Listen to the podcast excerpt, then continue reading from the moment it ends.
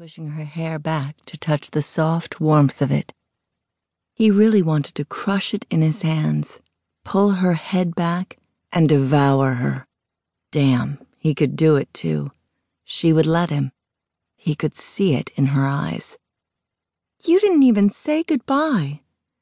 It wasn't just hurt in her voice then. There was anger. If I had to say goodbye, I might not have left. He finally sighed. He was a man. He knew better than this. Kelly might be 23, but she had no damned clue what she was getting into with him. He'd kissed her three years before, pinned her against the trunk of a tree, and took her lips like the sweet drug they were. He had marked her because he couldn't help himself.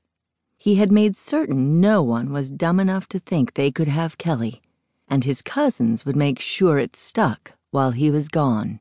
While the Marines took their final year of this tour, and he decided what the hell he was going to do about Kelly.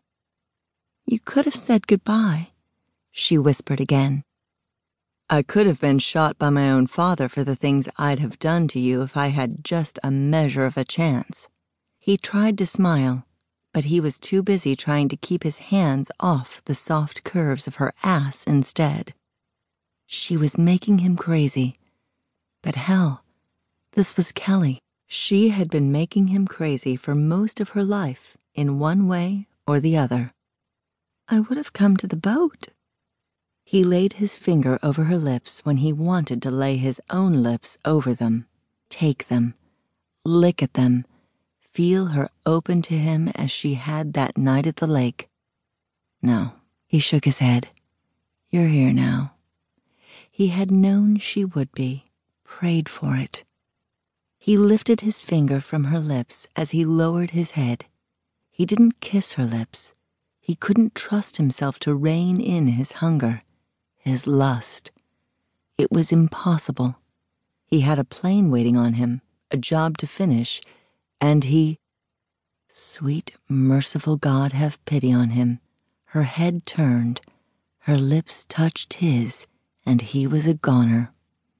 His hands slid over the ripe curves of her ass, and he clenched, lifting her into the cradle of his thighs as his hunger overruled all common sense. His head tilted, his lips slanting over hers and he swore he saw stars as the sweet taste of her exploded against his senses. Blood began to pound in his veins as his thighs tightened, his dick thickened, and everything but the taste of Kelly receded beneath the force of his lust. Pure, raw pleasure. That was what she was. She made him hard, made him primal, made him want to show her all the reasons why he should have never touched her the first time. But she was his, his woman, his sweet, hot taste of paradise, and he could do nothing but beg for more. She was his drug, and God help them both, he was afraid the addiction might well kill one of them. He knew for a certainty it was going to drive him crazy.